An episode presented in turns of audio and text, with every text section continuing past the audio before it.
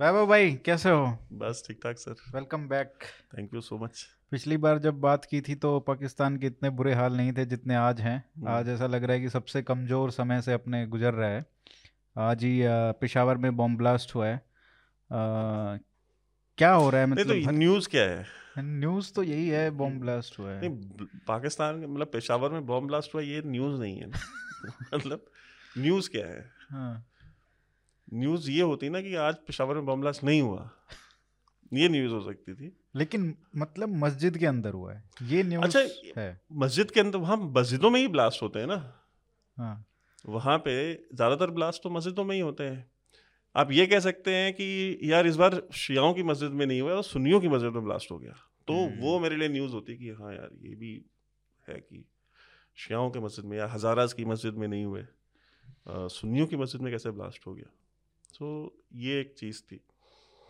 दूसरी देखिए पेशावर की आप बात कर रहे हैं वो खैबर पख्तूनख्वा एक राज्य है पाकिस्तान का उसकी कैपिटल है वो राजधानी है। खैबर पख्तूनख्वा में पिछले एक साल से कितने ब्लास्ट हुए हैं? वो खुद पाकिस्तान में जो पंजाब में सिंध में यहाँ रहने वाले लोग हैं उनको नहीं पता क्योंकि वहाँ मीडिया में उसको कवरेज नहीं मिलती। हम्म। मैटर नहीं करता ना अनटिल अनलेस की और अ पंजाबी आप ज़िंदा हैं या आप किसी ब्लास्ट में शहीद हो गए हैं या आप गायब हो गए हैं अगर आप बलोच हैं अगर आप पश्तून हैं अगर आप सिंधी हैं अगर आप महाजिर हैं तो हु केयर्स मीडिया भी केयर नहीं करता वहाँ का मेन स्ट्रीम मीडिया को भी नहीं पता। अ, पाकिस्तान में पिछले एक साल में सिर्फ़ खैबर पख्तूनख्वा में नौ सौ से ज़्यादा छोटे बड़े ब्लास्ट हुए आपको पता है? नौ सौ? नौ सौ। छोटे और बड़े। मेरे पास डेटा है, मैं आपके साथ शेयर कर लेता हूँ। आपने मुझे बताया होता तो मैं पहले से निकाल के रख लेता। इसमें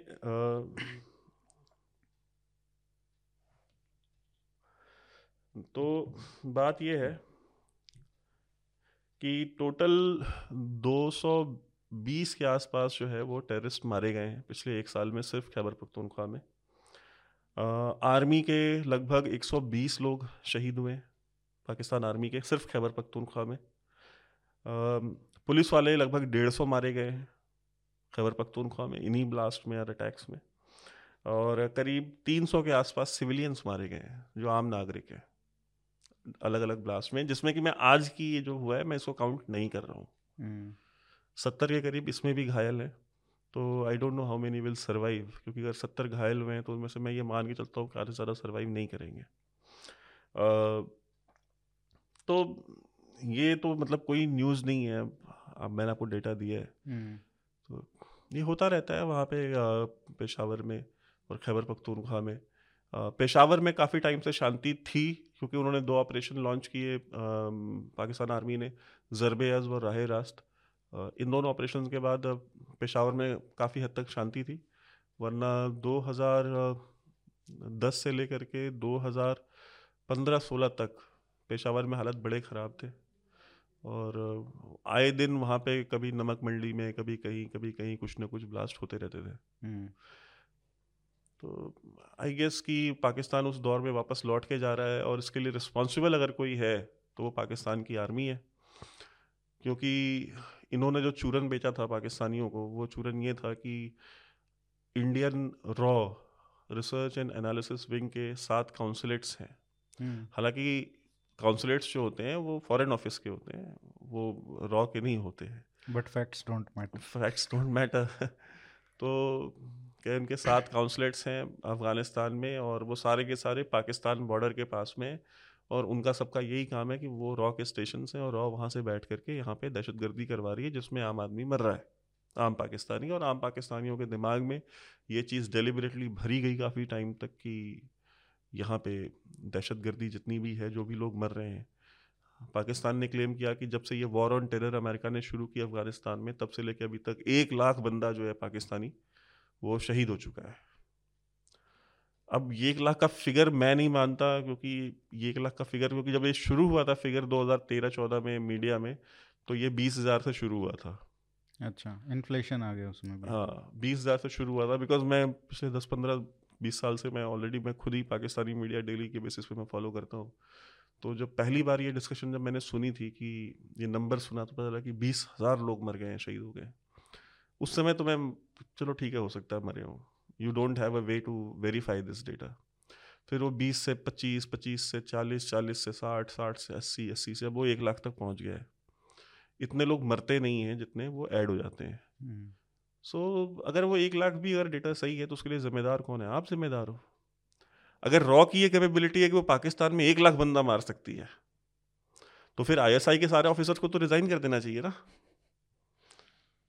भाई फिर तो आप सरेंडर कर दो। आप तो लिख करके दो कि भाई वी एक्सेप्ट आर डिफीट वो थ्री इडियट्स में आता है ना वो चतुर लेकर के लेटर एक्सेप्ट ऑफ़ डिफीट का वो लेटर जो होता है। साइन करवाने का। हाँ तो वो एक्सेप्ट ऑफ़ डिफीट का लेटर जो है साइन करके खुद देना चाहिए उनको। हाँ। तो ऐसा नहीं है और कोई भी एजेंसी किसी दूसरे देश में एक लाख बंदा मार देगी और दुनिया में किसी को पता नहीं चलेगा। और दुनिया भर की जो ऑर्गेनाइजेशंस हैं जो बाकी की इंटेलिजेंसीज हैं वो इस चीज़ को मतलब नोटिस नहीं करेंगे ऐसा तो नहीं होता ना हम्म। तो कहीं ना कहीं ये डेटा भी गलत है तो पाकिस्तान आमी जिम्मेदार है और जब से वहाँ पे अशरफ गनी की गवर्नमेंट गई है इंडिया के सारे काउंसुलेट्स बंद हो गए इंडियन हम्म। एम्बेसी भी बंद हो गई सारे हमारे ऑफिसर्स भी वहाँ से आ गए जो फॉरेन ऑफ़िस के थे और जो डिप्लोमेट्स थे और जो नॉन फॉरेन सर्विस स्टाफ था जो टेक्निकल स्टाफ था या जो क्लरिकल स्टाफ था वो भी सारा आ गया अब तो वहाँ कोई नहीं था हम्म। हमारे यहाँ का एक भी बंदा वहाँ नहीं था पिछले एक साल से और एक साल में आपके यहाँ इतने ब्लास्ट हुए और इतनी टेररिज्म हुई। इतने लोग शहीद हुए। और जब जब ये इन्होंने ये और ये ढाई सौ परसेंट का स्पाइक है। ऑलमोस्ट हाँ। ये ऑलमोस्ट ढाई सौ परसेंट का स्पाइक है। यानी कि इंडिया के वहाँ से निकलने के बाद ढाई सौ गुना मतलब ढाई गुना ज़्यादा अटैक्स हुए ढाई गुना ज़्यादा लोग मरे हैं। तो कहीं ना कहीं इस चीज़ को अगर आप नहीं समझने को तैयार है तो पाकिस्तानी ना समझे। बट पेपर पे दिखता है ना कि डेटा जो है डेटा यू कांट हाइड आप आर्ग्यूमेंट में आप हो सकता है मेरे से आर्ग्यूमेंट में जीत जाएँ आप मेरे ऊपर चिल्लाने लग जाएँ आप मुझे अपनी आवाज़ से दबा दें। बट डेटा तो सच बोलता है ना। हम्म। ये डेटा मेरा डेटा नहीं है ये आपकी अपनी खुद की पुलिस का डेटा है आपकी जो एंटी टेरर जो ऑर्गेनाइजेशंस हैं उनका डेटा है। मेरा डेटा नहीं है ये। हम्म। और ये तब हुआ है जब आपको याद होगा पीटीआई के एक स्पोक्स पर्सन थी जब तालिबान ने टेक ओवर किया था अफ़गानिस्तान में। तो ये कहा था कि अब हमारी भाई आ गए हैं उधर। तो ये ये बात भी हुई थी। इमरान खान ने खुद पार्लियामेंट में खड़े होकर कहा कि अफगानों ने जो है वो गुलामी की जंजीरें तोड़ दी हम्म। जिस पे अमेरिका ने बहुत बुरा माना था बिकॉज़ अमेरिका एक तो वहाँ से डिफीट होकर के जा रहा है। हम्म। और आप पार्लियामेंट में खड़े होकर कह रहे हो कि अफगानों ने गुलामी की जंजीरें तोड़ दी।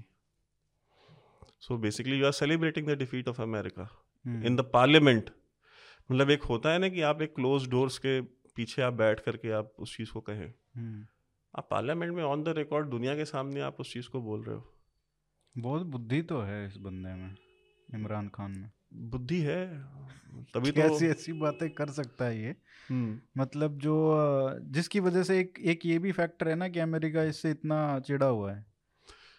देखिए अमेरिका की नाराज़गी सिर्फ़ इमरान खान से नहीं है। और अमेरिका की जो नाराज़गी है वो पाकिस्तान एज अ स्टेट से है। हम्म। क्योंकि पाकिस्तान एज अ स्टेट ने अमेरिका को हमेशा डिच किया है। अमेरिका ने पाकिस्तान के लिए सब कुछ किया है। अमेरिका ने इनके न्यूक्लियर टेस्ट हुए उसको भी नज़रअंदाज किया। इंडिया ने इसराइल ने दुनिया भर ने उनको प्रूफ दिए कि ये देखो ये कहूटा में ये हो रहा है यहाँ पे ये हो रहा है न्यूक्लियर बम बना रहे हैं ये करने वाले हैं। अमेरिका ने नज़रअंदाज किया उस चीज़ को। उसके बाद इनको सपोर्ट किया आँख बंद करके। इनके यहाँ डिक्टेटरशिप्स आई। चाहे वो अयूब खान की रही हो चाहे याया खान की रही हो चाहे वो जियाउल हक की रही हो हर डिक्टेटरशिप को भी सपोर्ट किया हम्म। अमेरिका ने। सब कुछ किया इनके लिए। ऐसा कोई गुनाह नहीं है जो अमेरिका ने इनके लिए ना किया हो। जिसको अमेरिका खुद गुनाह मानता है। डेमोक्रेसी को सबोटाज करने से बड़ा गुनाह तो अमेरिका के लिए कोई नहीं है ना मतलब on the face of it ठीक है? अमेरिका खुद कितना डेमोक्रेसी पसंद है हम सबको पता है। तो बट उन्होंने उसको भी एक्सेप्ट किया है पाकिस्तान के केस में। बट हम्म। आप देख लीजिए ना कि पाकिस्तान ने रिटर्न में क्या दिया है? ओसामा बिन लादेन को अपने यहाँ छुपा के रखा। मेक श्योर sure किया कि अमेरिका अफ़गानिस्तान में जंग ना जीते। क्वेटा शूरा पेशावर शूरा के नाम से दो दो मतलब हेडक्वार्टर्स बना के रखे तालिबान के अपने यहाँ पे इतने सालों तक। हम्म। जब अमेरिका वहाँ से निकला है तो तालिबान की जो पूरी लीडरशिप गई है इंक्लूडिंग अखुनजादा जो कि अभी हिबतुल्ला अखुनजादा जो वहाँ पे अमीर है हम्म, अफ़गानिस्तान के वो कहाँ रहते थे? पाकिस्तान में रहते थे। वो क्वेटा की मस्जिद में नमाज़ पढ़ाते थे जो कि बलूचिस्तान की कैपिटल है। तो ये सबको पता है ये अमेरिका ने ये अमेरिका ये चीज़ें देखता है। तो वो पनिश तो करेगा ना इस चीज़ के लिए। उसके बाद आप उसकी हार पे आप सेलिब्रेट करते हो। आप ही नहीं मतलब आपका वज़ीर आज़म ही नहीं करता। पूरा पूरी आवाम करती है। सोशल मीडिया पे ट्विटर पे आपको याद है ट्विटर पे हम्म। ट्रेंड चला रहे थे सपोर्ट में? बिल्कुल। कि देखो हमने कैसे अमेरिका को हराया है। वो हमीद गुल एक आईएसआई चीफ हुआ करता था पहले। उसकी वीडियो जो है पुरानी उसने उन्होंने निकाली। उसने कहा कि जब इतिहास लिखा जाएगा तो उसमें ये लिखा जाएगा कि एक बार हम्म, अ, पाकिस्तान ने दुनिया की सबसे बड़ी ताकत सोवियत यूनियन को शिकस्त दी अमेरिका से अमेरिका की मदद लेके ठीक है? हम्म, और इतिहास में एक बार ये भी लिखा जाएगा कि अमेरिका को अफ़गानिस्तान में पाकिस्तान ने शिकस्त दी अमेरिका से ही मदद लेके। ये बहुत वायरल उसका एक स्टेटमेंट है जो कि उस दिन बहुत ज़्यादा चला। हम्म, कि यानी कि ये उसका वीडियो हामिद भी- हामिद गुल को मरे हुए में मेरे साथ मेरे ख्याल से तीन चार साल हो गए अब। तो ये उसका कम से कम सात आठ साल पुराना बयान था। हम्म, यानी वो आठ साल पहले से इस चीज़ के लिए तैयार थे कि हमें उनका एजेंडा क्लियर था कि हमने अमेरिका से पैसे लेकर के अमेरिका को ही डिफीट करना है अफ़गानिस्तान में। तो ये सारी चीज़ें तो अमेरिका देखता है ना अमेरिकन जो डीप स्टेट है वो देखती है वो ऑब्ज़र्व करती है। किसी के सगे नहीं है ये। किसी के सगे नहीं है किसके सगे? जिन्होंने पाकिस्तान बनाया मोहम्मद अली जिन्ना शिया। और उनके सगे हुए उसकी बहन को फातिमा जिना को गद्दार का अयूब खान ने कहा ना इंडियन एजेंट हम्म, कि ये इंडियन एजेंट है जिना की बहन को। लियाकत अली खान जो कि पहला प्राइम मिनिस्टर था उसको गोली मारी ना खुद गोली मारी। फातिमा जिना को गोली मारी इन्होंने। जुल्फकार अली भुट्टो जिसने इनका न्यूक्लियर प्रोग्राम शुरू किया। और बड़ा फ़ेमस नारा दिया कि हम घास की रोटी खा लेंगे बट हम परमाणु बम बनाएँगे। हम्म, हम एक हज़ार साल लड़ेंगे बट हम कश्मीर में समझौता नहीं करेंगे। उस जुल्फ़िकार अली भुट्टो के साथ क्या किया इन्होंने? उसको भी फांसी दी ना। तो इन ये ये किसके सगे हुए आज तक? इमरान खान से जिस चीज़ का गिला है इनको पाकिस्तान की फ़ौज को ये बेसिकली इमरान खान ने इनको वही चीज़ दी है जो इन्होंने दूसरों को दी है धोखा। हम्म, जो कहते हैं taste of their own medicine दिया है उनको। भाई आप दूसरों को यूज़ करते हैं। दूसरों को यूज़ करके आप उन्हें सुली भी चढ़ा देते हैं। आप उन्हें डिस्पोजेबल एसेट मान करके आप उनको गायब कर देते हैं। उनको एक अलग अलग फॉर्मूले आप निकालते हैं पाकिस्तान में। M Q M minus Altaf P M L N minus Nawaz Sharif P T I minus Imran Khan ठीक है? ये माइनस वाला फॉर्मूला आप ही निकालते हैं ना। और ये माइनस वाला तो बाद में आता है जब तंग आ जाते हैं। हाँ। पहले तो लेके आते हैं पूरी की पूरी। पहले शरीफ को लेके आए हम्म। उससे तंग आ गए उसको निकाल दिया। बेचारे को कितनी बार निकाला है? दो तीन बार तो निकल चुका है वो। और अभी इमरान खान को उठाया था अब उससे तंग, तंग आ गए तो उसको हटा दिया। देखिए बात आपने जो कही बिल्कुल सही है। और इनका बेसिकली मोडस ऑपरेंडी यही है। पहले ये किसी को लेके आते हैं। हम्म, इतना सपोर्ट देते हैं इतना सपोर्ट देते हैं कि वो फिरौन हो जाता है। वो बिल्कुल ही मतलब डिक्टेटर हो जाता है बंदा। क्योंकि उसको जो चाहिए होता है वो करके देते हैं ये उसके लिए। हम्म, नवाज़ शरीफ को लेके आए उसके लिए मतलब भुट्टो से शुरू करते हैं। भुट्टो आया पॉलिटिक्स में भुट्टो के लिए इन्होंने सब कुछ किया। भुट्टो को दबा के सपोर्ट दिया और भुट्टो के लिए इन्होंने पॉलिटिकल मर्डर्स भी करवाए और भुट्टो के लिए इन्होंने ऑपोजिशन को जेलों में भी डाला जर्नलिस्ट को जेलों में डाला और मतलब एक ऐसा बिल्कुल पाकिस्तान में इतना उसको दिया कि मतलब he was like God in Pakistan की मतलब वो जो चाहेगा वो कर लेगा।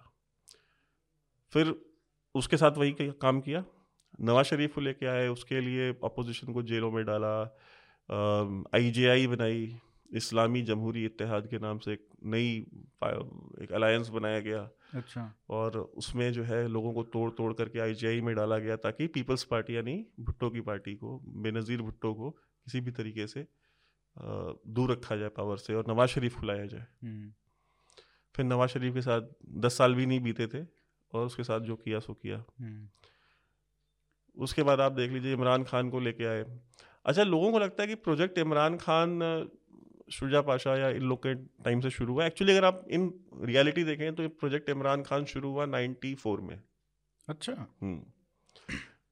नाइन्टी फोर में जब हामिद गुल को देखिए हामिद गुल को आर्मी चीफ बनना था।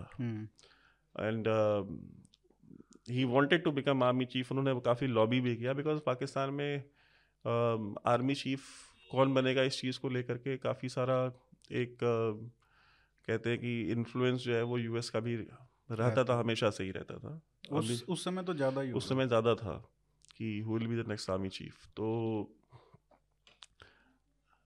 उनको नहीं बनाया गया हमीद गुल को। तो उसको इस चीज़ का बहुत ग्रज था। हम्म, एंड वो मेरे ख्याल से उसी ग्रज में मर भी गया। वो पूरी ज़िंदगी रहा उस ग्रज में कि उसको आर्मी चीफ क्यों नहीं बनाया गया। बट एनी वे वो आर्मी चीफ नहीं बना। तो उसने 94 में इमरान खान अपनी पॉपुलैरिटी के पीक पे था। 92 का वर्ल्ड कप जीता था। तो पाकिस्तान तहरीक इंसाफ नाम की एक पार्टी बनाई जाएगी और इस चीज़ को लेकर के लाहौर में हम्म, अम, एक साहब है उनके घर पे मीटिंग हुआ करती थी।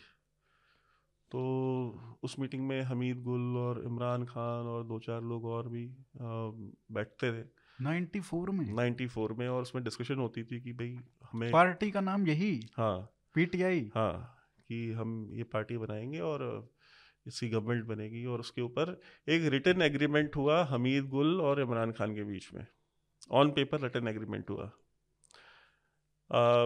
जब चीज़ें सारी ऑर्गेनाइज होने लग गई सब कुछ आने लग गया पैसा वैसा भी थोड़ा आने लग गया लोग डोनेशंस देने लग गए पीटीआई के नाम पे और ये सारा चल रहा था। तो इमरान खान लंदन गए और लंदन अपने ससुर जो गोल्ड स्मिथ जमाइमा के जो फादर थे हम्म, उनसे मिल के आए तो जमाइमा के फादर ने कहा कि यार तुम सबसे पहले ना ये हमीद गुल को हटाओ इसमें से। अच्छा। हाँ थ्रो हिम आउट बोले ये आज नहीं तो कल अ, पार्टी को ओवरटेक कर लेगा और तुम गायब हो जाओगे। He is I S I man he has been the chief he knows the craft and he knows how to use people and throw them out disappear people also disappear people also so तो हम इमरान खान को बात समझ में आई। The first job अच्छा ये कितना इस बात में सच्चाई थी? नो बडी नोज़ वो हमीद गुल का इंटेंशन वो था नहीं था हमीद गुल कर पाता नहीं कर पाता। हमीद गुल की पाकिस्तान के अंदर कितनी यू नो कैपेबिलिटीज थी? आर्मी एज एन इंस्टीट्यूशन कितनी हमीद गुल के साथ में थी? Nobody had any idea ठीक है? बट पैरानोया क्रिएट हो गया। इमरान खान लौट के आया 96 में 95 96 में उसने सबसे जो पहला काम किया वो हमीद गुल को पार्टी से सस्पेंड किया। एक्सपेल किया निकाल दिया पार्टी से बाहर। अच्छा सब कुछ किया था हमीद गुल का ही था। हम्म, सब किया धरा सब कुछ हमीद गुल का था। सारे रिसोर्सेज भी वो लेके आया था डोनर्स भी वो लेके आया था लोगों को भी उसने पार्टी से जोड़ा था सब कुछ उसका किया हुआ था। हम्म, उसी को उठा करके बाहर किया इन्होंने। तो पाकिस्तान में जैसे एक चीज़ बड़ी फ़ेमस है ना कि इमरान खान अपने मतलब मोहसिनों को माफ़ नहीं मोहसिनों को यानी कि अपने जो उसके करीबी लोग हैं जो प्यारे लोग हैं जिनसे उनकी क्लोजनेस है जिनसे उनका उनकी मोहब्बत है। कहते हैं वो अपने दुश्मनों को माफ़ कर सकते हैं अपने मोहसिनों को माफ़ नहीं करते। ठीक है। तो जो पहले मोहसिन उनके तो ऐसा कोई सगा नहीं जिसको इमरान खान ने ठगा ठगा नहीं। नहीं। हाँ, अच्छा इसमें इसी की बात पे अलीम खान एक बहुत क्लोज बंदे थे पाकिस्तान इमरान खान के। हम्म, समा न्यूज़ के नाम से एक बहुत फ़ेमस पाकिस्तानी न्यूज़ चैनल है। अच्छा। तो वो समा न्यूज़ चलाते हैं उनका। He is the owner of Samaa news और रियल इस्टेट में भी बहुत काम है उनका। Is a very very rich man तो Aleem Khan was very dear to Imran Khan. Imran Khan के सारे खर्चे 2018 में जब उनकी गवर्नमेंट बनी तो 18 में उनकी गवर्नमेंट बनने तक पिछले 17 18 20 साल से इमरान खान के सारे खर्चे दो ही आदमी उठाते रहे। एक का नाम था जहांगीर तरीन और एक का नाम था अलीम खान।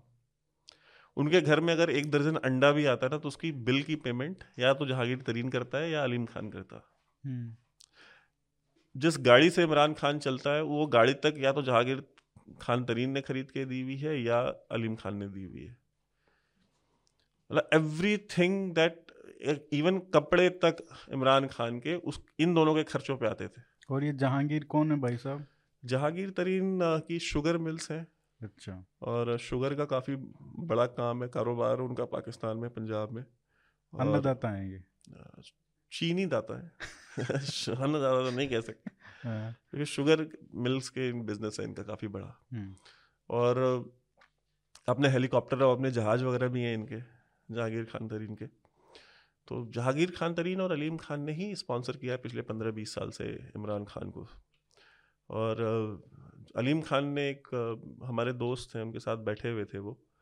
तो जहांगीर खान तरीन ने ये अलीम खान ने उनको बताया कि यार मैं एक बार हम एक पेशावर के पास में एक जगह है मर्दान के पास से हम रैली करके हम आ रहे थे। हाँ, तो हमारी रैली में जैसे ही खान साहब मैं जैसे ही रैली करके मेरी गाड़ी में बैठे और हम वहाँ से निकले मैं ड्राइव कर रहा था और खान साहब आगे बैठे हुए थे। तो खान साहब ने मुझसे कहा कि अलीम एक पेपर निकालो। तो मैंने तुरंत पेपर निकाला। उन्होंने कहा मैं दस नाम बता रहा हूँ ये दस नाम नोट करो। तो उन्होंने कहा मैंने उन्होंने मुझे दस नाम बताए मैंने वो दस नाम नोट किए। उन्होंने कहा जिस दिन हमारी हुकूमत बनी उस दिन इन दस को मैं फांसी दूँगा। हाँ ये कौम के सबसे बड़े गुनहगार हैं। कौम के? हाँ तो मैंने कहा ठीक है मैंने वो पेपर मोड़ के अपनी जेब में डाल लिया। वो पेपर मेरे पास था। जिस दिन खान साहब की जब गवर्नमेंट बनी है 2018 में उन दस में से आठ बंदे उनकी कैबिनेट में थे। अच्छा। और मैं और जहांगीर खान तरीन दोनों पार्टी से बाहर हो गए।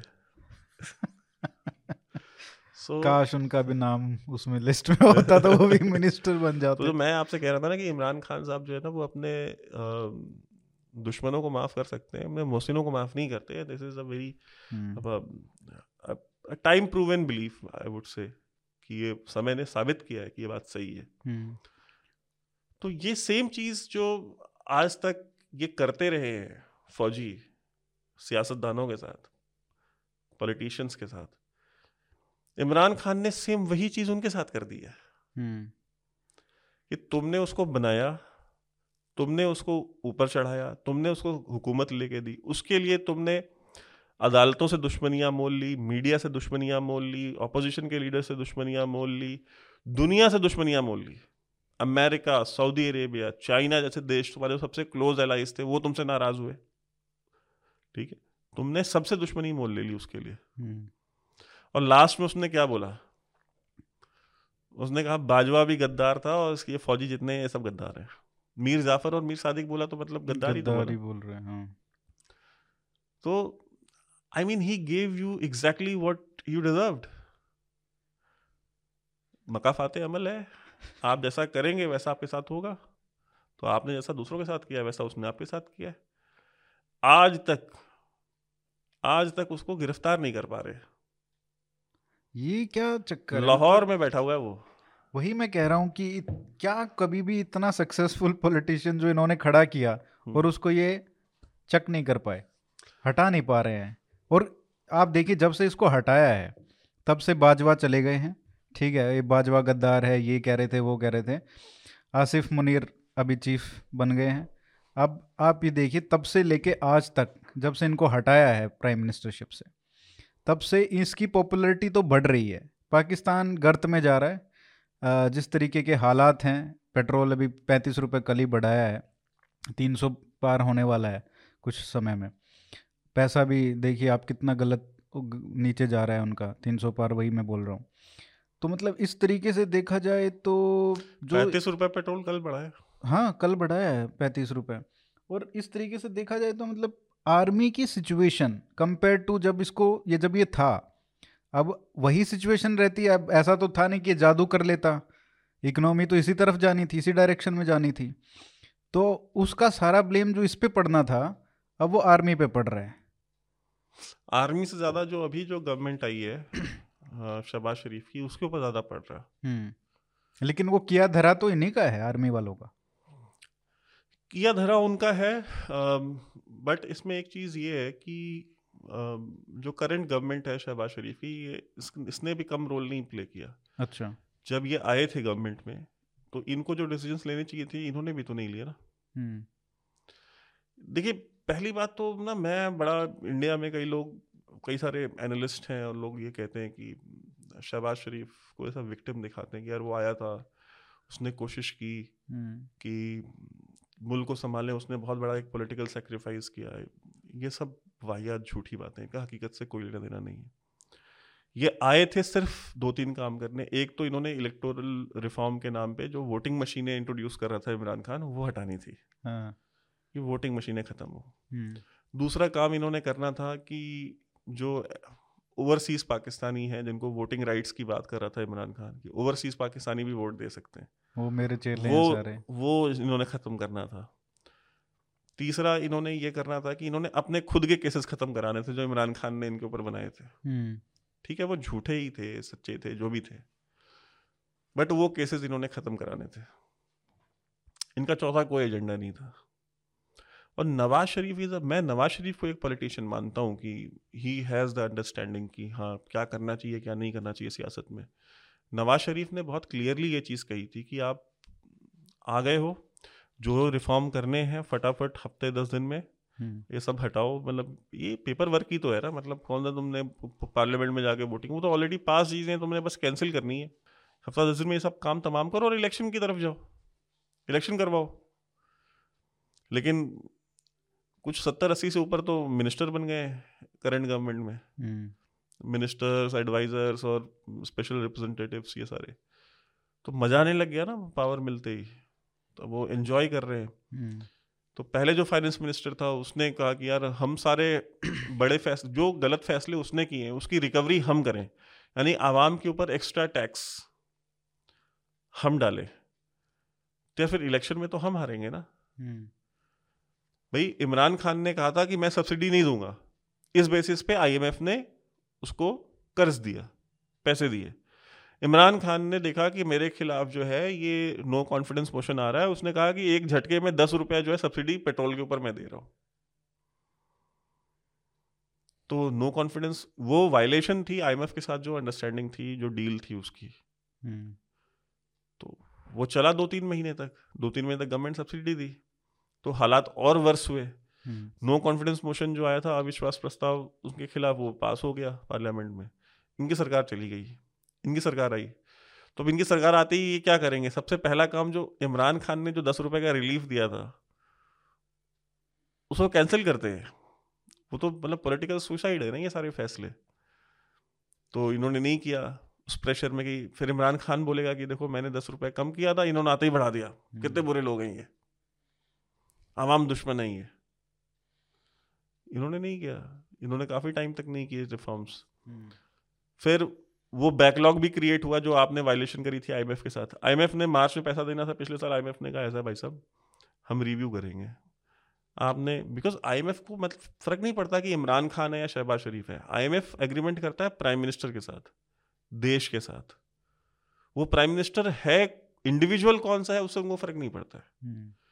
तो उनका हम रिव्यू करेंगे। तो वो इंस्टॉलमेंट देने में आईएमएफ ने काफ़ी टाइम लगा दिया अगली इंस्टॉलमेंट नहीं दी। वो इंस्टॉलमेंट लेने के लिए फिर इन्होंने रिफॉर्म्स किए फिर एक्स्ट्रा टैक्स डाला ये वो और देखिए साथ साथ में टाइम भी बीतता जा रहा है। हम्म, तो चीज़ें बैकलॉग्स और एक्स्ट्रा बैकलॉग्स क्रिएट आपके ऊपर जो बर्डन है आर्थिक जो बोझ है वो बढ़ता जा रहा है। तो आज ये स्थिति आ गई है कि आज इनको करना पड़ रहा है कि भाई आपने पेट्रोल के प्राइसेस भी बढ़ाने पड़ रहे हैं। आपको फ्री फ्लोट करना पड़ रहा है डॉलर को कि भाई डॉलर की जो मार्केट खुद डिसाइड करे कि डॉलर की क्या वैल्यू है। हम्म, हम नहीं डिसाइड करेंगे। हम उसको आर्टिफिशियली नहीं रोकेंगे। पिछले एक साल से रोक रहे थे ना तो उसका भी डैमेज रिकवरी करोगे। तो ये जो क्राइसिस है ये इमरान खान का बहुत बड़ा रोल है इसमें। उसने लैंड माइन्स बिछाई हैं। और इनके लिए ही बिछाई थी ना। और जो फट रही हैं अब इनके ऊपर। बट गलती इन, ये भी सौ परसेंट शरीफ और सादिक और अमीन नहीं है। जितना जिम्मेदार वो था, लमसम उतने ही जिम्मेदार ये भी हैं। अब ठीक है, अब किसी को सिंपत्ति हो सकती है उनके लिए। मुझे ज़ीरो सिंपत्ति है, चाहे वो इमरान खान हो, चाहे शबाज शरीफ हो। ये सारे के सारे पॉलिटिशियंस फौज के बनाए हुए हैं, फौज के चलाए हुए हैं। और जब फौज इनको हटाती है तो ये मतलब अमन पसंद भी हो जाते हैं। ये जमहूरियत पसंद भी हो जाते हैं। हम्म, लोकतांत्रिक मूल्यों में इनका विश्वास जाग जाता है कि फ़ौज को ये नहीं करना चाहिए फ़ौज को मुदाखलत नहीं करनी चाहिए। जब तुमको लेके आती है फ़ौज धकल करके। हाँ और तुमको प्लेटर पे रख करके कैंडिडेट देती है तुमको प्लेटर पे रख के पैसे देती है तुम्हारे लिए इलेक्शंस मैलुपुलेट करती है तुमको जितवाती है ये काम उन्होंने किसके लिए नहीं किया है? हम्म, भुट्टोज के लिए नहीं किया शरीफ के लिए नहीं किया इमरान खान के लिए नहीं किया। एम क्यू एम के लिए नहीं किया किसके लिए नहीं किया उन्होंने? सबके लिए किया। एक पार्टी कह सकती कि भाई हमारे लिए नहीं किया वो है ए ठीक है? ये किसकी अवामी नेशनल पार्टी ये बाचा खान जो वो तो हाँ उनके लिए तो करेंगे क्यों? उनके जो बच्चे हैं असफंदियार वली खान और ये वो वली खान फिर असफंदियार वली खान फिर उनका भी एमएल वली खान उनका बेटा है। हम्म, तो इनकी जो पार्टी है ये बेसिकली उनको वो कह सकती कि भाई हमको नहीं लाए थे प्लेट पे रख के। हम्म। बट बाकी तो सारे उन्हीं की पैदाइश है ना। अब हमने ये बात की थी जैसे शुरू में आतंकवाद वाली। खैबर में हम्म। एक ये पश्तून वाला एंगल है क्या उसमें? क्योंकि जैसे पेशावर में भी मेरे ख्याल से कराची में सबसे ज़्यादा पश्तून पॉपुलेशन कराची वहीं में। कराची में है और पेशावर में भी काफ़ी है सिग्निफिकेंट है। अरे खैबर पख्तूनख्वा पश्तून ही है सारे। हाँ। तो क्या ये एंगल भी है कि पंजाबी कंट्रोल्ड फौज है हम्म, और वहाँ पे जो जुल्म हो रहे हैं वो पश्तूनों पे हो रहे हैं? तो एक ये और वहाँ पे टीटीपी बहुत एक्टिव है।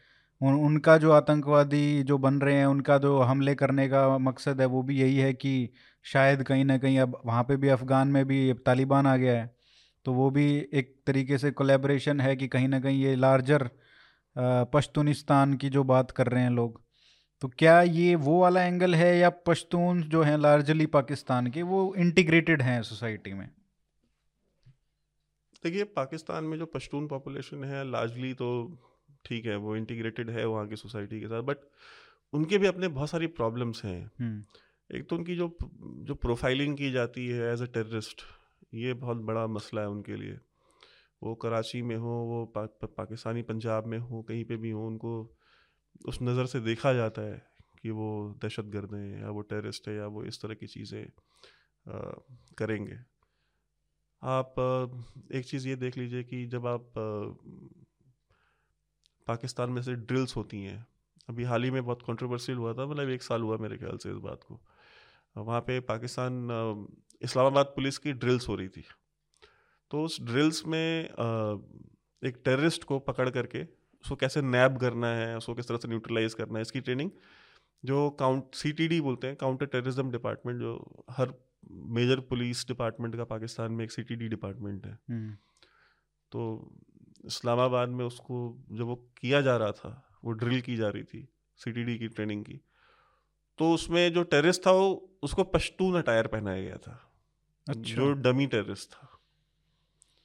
तो बेसिकली इस्लामाबाद पुलिस जो कि कैपिटल नेशनल कैपिटल आपकी इस्लामाबाद वहाँ की हम्म। जो पुलिस है वो ये मैसेज दे रही है कि जो टेररिज्म है it is basically you know a business of Pashtuns तो ये प्रोफाइलिंग से बहुत तंग रहते हैं वो। हम्म। और दूसरा पश्तूनों को अगर पश्तूनों के अंदर जो घन कल्चर आया है वो लाने वाला कौन है? दर्रा आदम खेल जो है जहाँ पे जो गन इंडस्ट्री इतनी बड़ी है कि वहाँ पे हर नुक्कड़ चौराहे पे जो है कि एक बंदा क्लाशनिकोव बना ले रहा है। हम्म। आप उसको गन बताओ उसका एक एग्जैक्ट रेप्लिका बना करके आपको दे देगा। आपको मॉडिफिकेशन करानी है वो मॉडिफाई करके दे देगा। वो एक नॉर्मल नाइन एम की पिस्टल में कम से कम चालीस राउंड की एक मैगजीन लगा करके उसको डुअल मोड में फायर कर देगा। एक सिंगल शॉट की जो होगी और एक बर्स्ट शॉट भी उसमें हो जाएगा।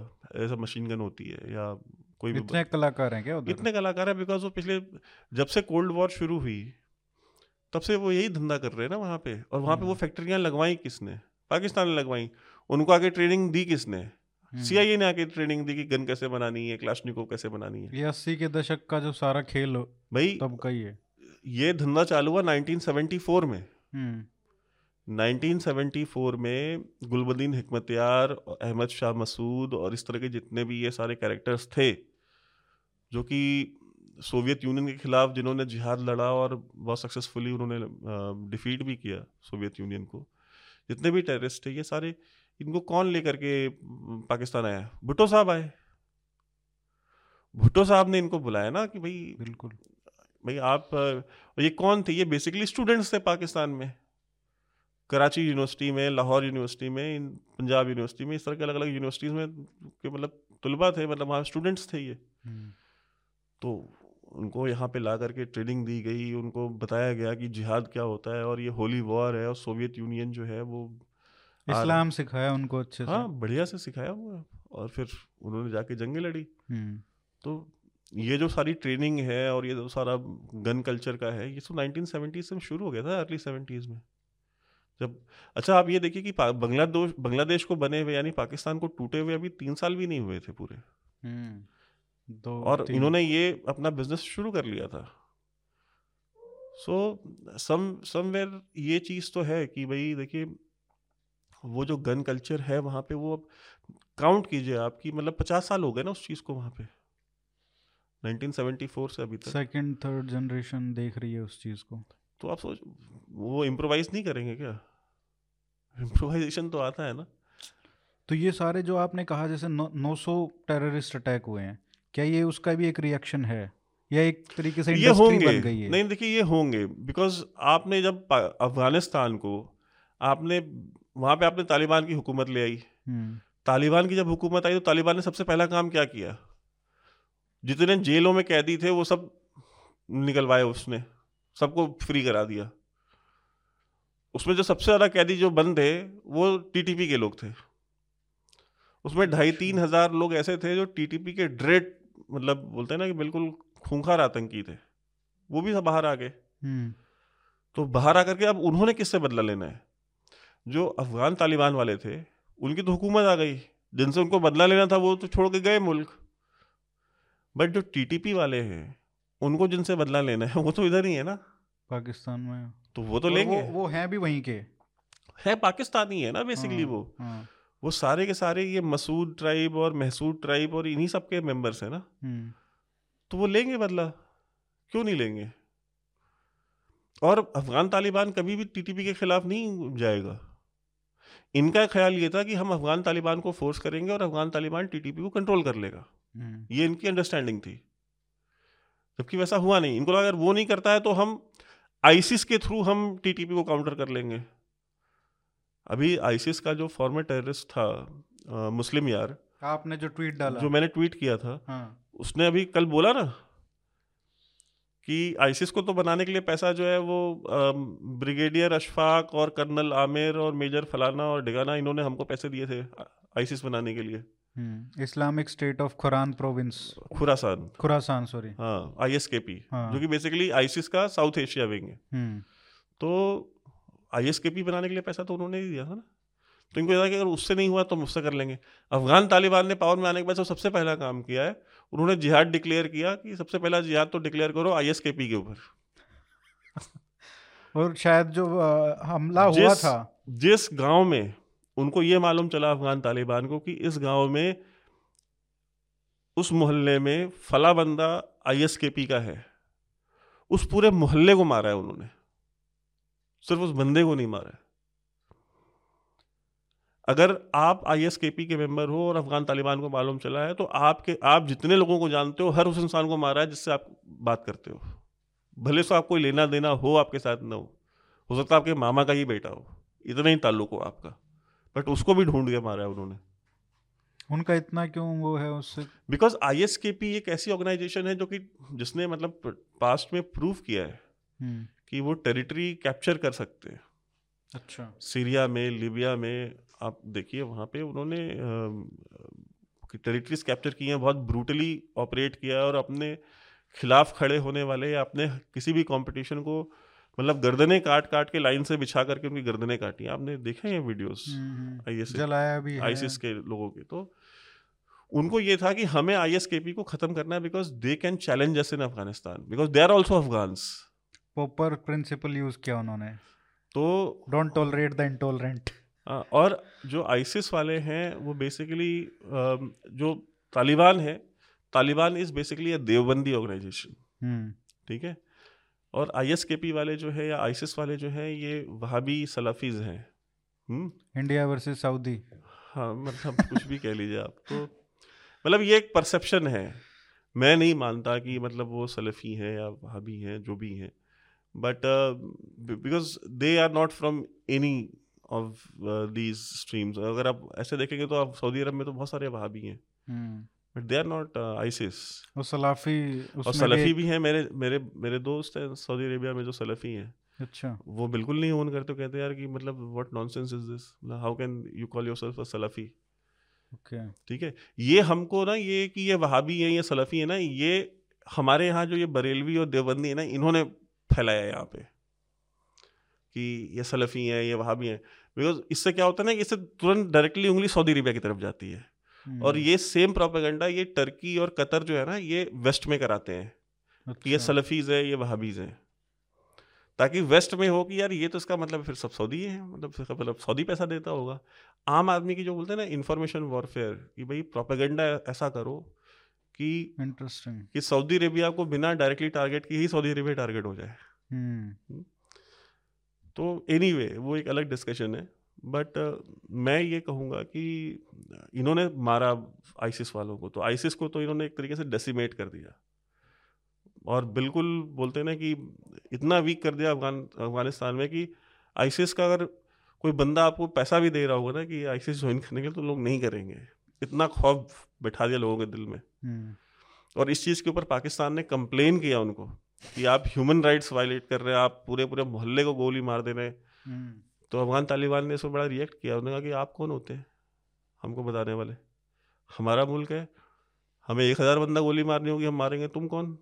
तू कौन? मैं खाम खा। तो अच्छा मैंने आयरनी देखी है कि मतलब Pakistan is talking about human rights in Afghanistan मतलब जिन्होंने अफगान तालिबान के सुसाइड बम्बर्स को आई मतलब आरडीएक्स से लेकर के और। गोली से लेकर के बंदूक से लेकर हर एक चीज़ प्रोवाइड की किस लिए? कि तुम इंडियंस को मारो तुम अमेरिकन को मारो तुम इनको मारो तुम उनको मारो। अब उन्हें ह्यूमन राइट्स याद आ रहा है। हम्म, कहते हैं हम कैसे डिफेंड करेंगे अमेरिका कहे हम कर लेंगे अमेरिका के सामने हमें जो करना होगा। Who is asking you to defend us in front of America वो टाइम चला गया ना। देवर लाइक कि भाई वो वो टाइम अब नहीं है। हम्म। हम खुद को डिफेंड कर सकते हैं हम कर लेंगे। और ये लोग बहुत पैरानॉइड भी हैं जो बॉर्डर है अफ़गानिस्तान पाकिस्तान का ड्यूरेंट लाइन उसके बारे में इनको इनको विश्वास नहीं होता है कि ये लोग कभी भी गड़बड़ कर सकते हैं अफ़गानिस्तान वाले। यहाँ पे ये जो क्योंकि बॉर्डर में सब इस इस पार और उस पार दोनों एक ही तरीके के लोग अभी चमन बॉर्डर के ऊपर फायरिंग हुई। हाँ। ठीक है? अफ़गानिस्तान और पाकिस्तान की फौज के बीच में गोलीबारी शुरू हो गई अचानक से। हम्म, तो आर्टिलरी फायर भी खोल दिया अफ़गानिस्तान ने उधर से। अच्छा पाकिस्तान अब इनके तो वो नॉर्मल जो इनके फौजी थे अफ़गानिस्तान के जो अफगान आर्मी के जो ट्रेन फौजी थे वो तो है नहीं अब बॉर्डर पे ज़्यादा। अब सारे तालिबान वाले हैं। अब तालिबान वालों की ट्रेनिंग तो नहीं है ना आर्टिलरी घर कैसे फायर करनी है? हाँ। हाँ मतलब प्रोटोकॉल क्या है। हाँ मतलब एयर डिफेंस मिसाइल कैसे फायर करनी है? हेलीकॉप्टर कैसे उड़ाना है? दे डोंट नो तो जब फायरिंग शुरू हुई तो इन्होंने भी फायर खोल दिया इधर से आर्टिलरी का अफगानों ने भी। हम्म, तो जब इन्होंने फायर खोल दिया तो इन- इनके कई सारे जो शेल्स थे आर्टिलरी शेल्स वो जाकर के सिविलियन एरियाज़ में गिरे। अच्छा। तो जब सीज फायर हुआ तो फिर वहाँ से जब पाकिस्तान की तरफ़ से जब वहाँ का जो ब्रिगेड कमांडर था वो गया और उनके तालिबान के जो लोकल कमांडर थे उनसे मिला। उसने कहा यार आप एक बात बताओ। मतलब एक बेसिक कॉमन सेंस की बात है कि जब हमारे आपके बीच में फायरिंग हुई भी मान लो हम्म, तो आप मिलिट्री आउटपोस्ट टारगेट करते हो। You don't start firing on the civilian areas hmm, आप सिविलियन एरियाज़ तो पता है क्या उधर से क्या बोलता है? कहता है वो हमारे लोगों का अभी ट्रेनिंग नहीं है ना तो उनको मालूम नहीं चला किधर करना है किधर नहीं करना है। सो shit, ये उसका जवाब था। And he was very cool about it कि अरे उनकी ट्रेनिंग नहीं है ना उनको अभी उनको उनको उनको वो बड़ा वाला बंदूक चलाने नहीं आता है। वो आर्टिलरी गन्स को बेसिकली बड़ा वाला बंदूक बोल रहा है। हाँ, उनको बड़ा वाला वो बंदूक चलाने नहीं आता है। So this is the problem that Pakistan is facing कि तुम्हारा जो एनिमी है वो ना ही खतरनाक है हम्म, बल्कि उससे बड़ी डेंजरस बात यह कि वो बेवकूफ़ ही। है सो so, वो क्या करेगा यू डोंट नो आप क्या वॉर गेम्स करोगे उसके साथ? मतलब क्या वॉर गेम्स जब पेपर में बैठ के बनाओगे तो क्या बनाओगे? बिकॉज़ यू डोंट नो कि वो क्या कर सकते हैं क्या नहीं कर सकते। तुमसे ज़्यादा ब्रूटल भी है। तुम सारा ब्रूटल है? जो आईसीएस को क्रश कर सकता है मतलब जिससे आइसिस डर जाए। तो तुम्हारे साथ क्या करेंगे? तो हाँ, बेसिकली वो टीटीपी को नहीं टारगेट करेंगे कभी। पाकिस्तान ने कई बार कोशिश करी है पिछले एक डेढ़ साल में। अच्छा। आईएसआई चीफ तक ने जाकर के रिक्वेस्ट करा है।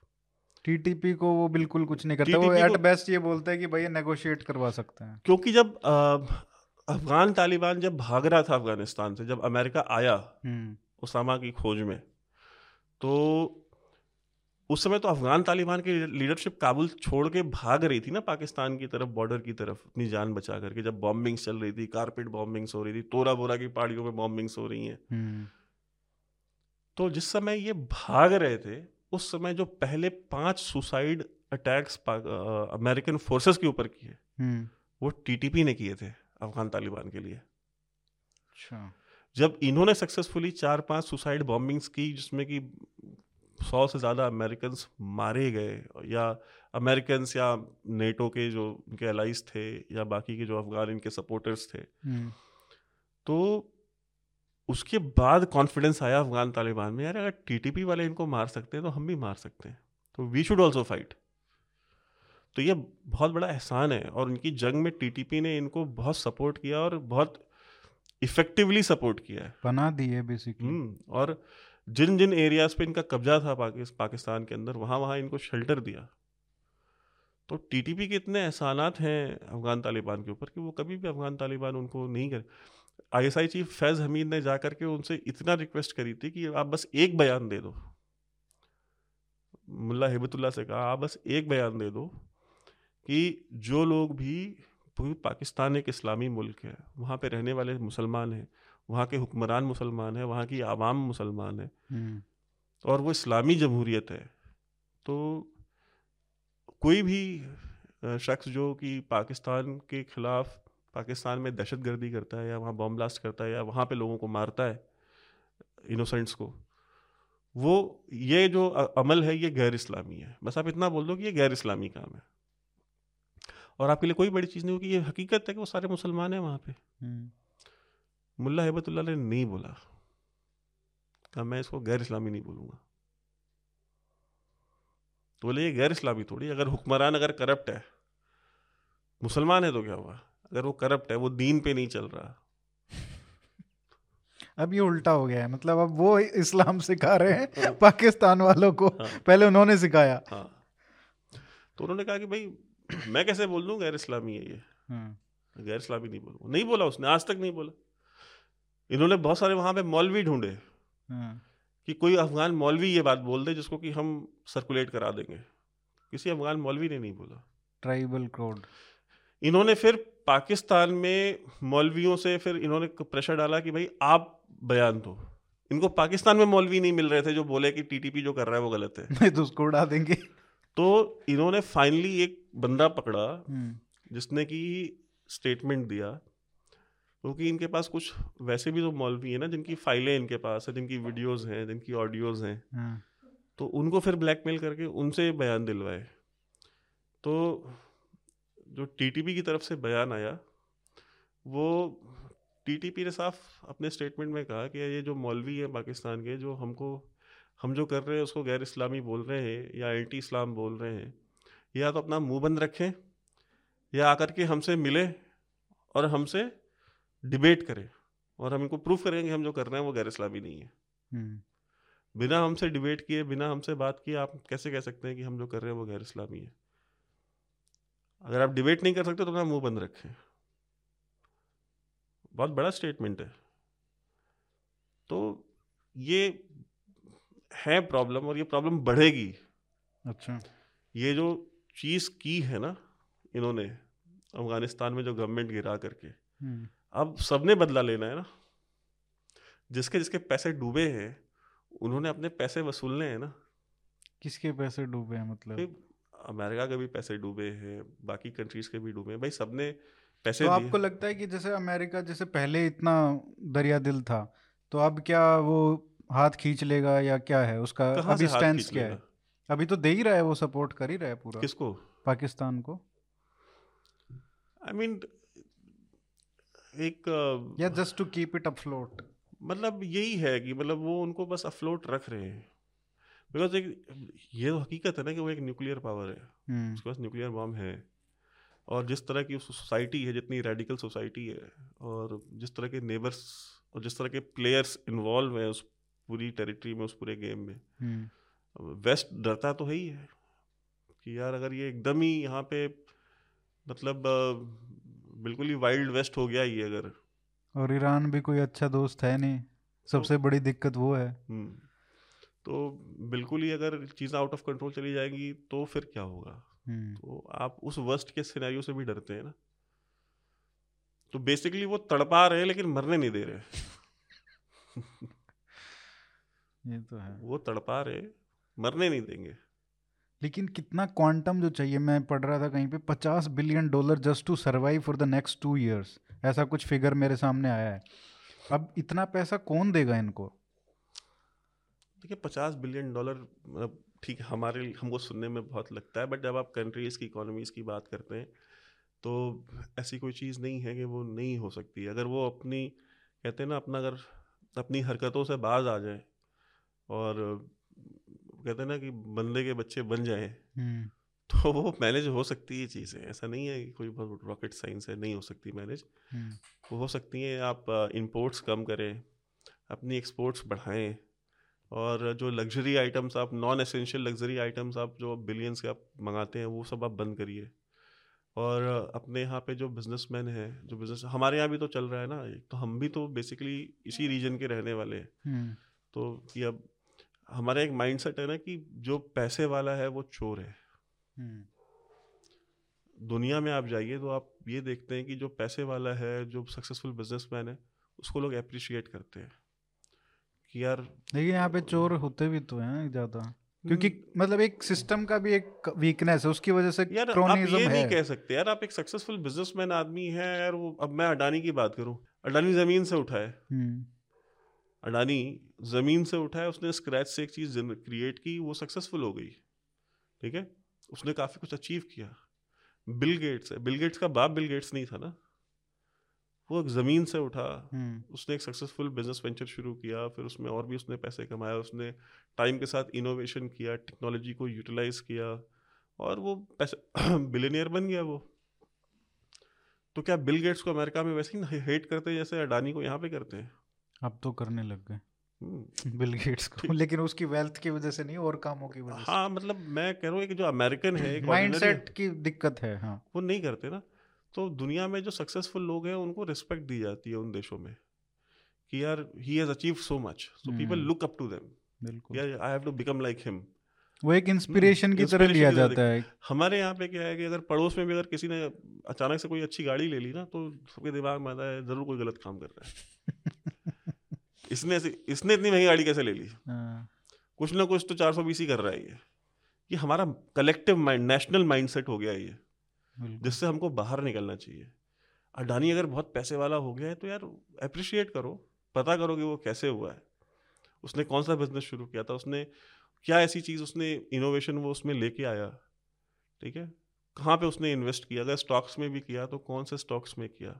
क्या सोच के किया होगा? आप उसको स्टडी करो। आप उसकी तरह बनने की कोशिश करो। यार आप खुद मोटरसाइकिल पे चलते हो और आप नारे लगाते हो अडानी के खिलाफ, ठीक है? कि वो चोर है।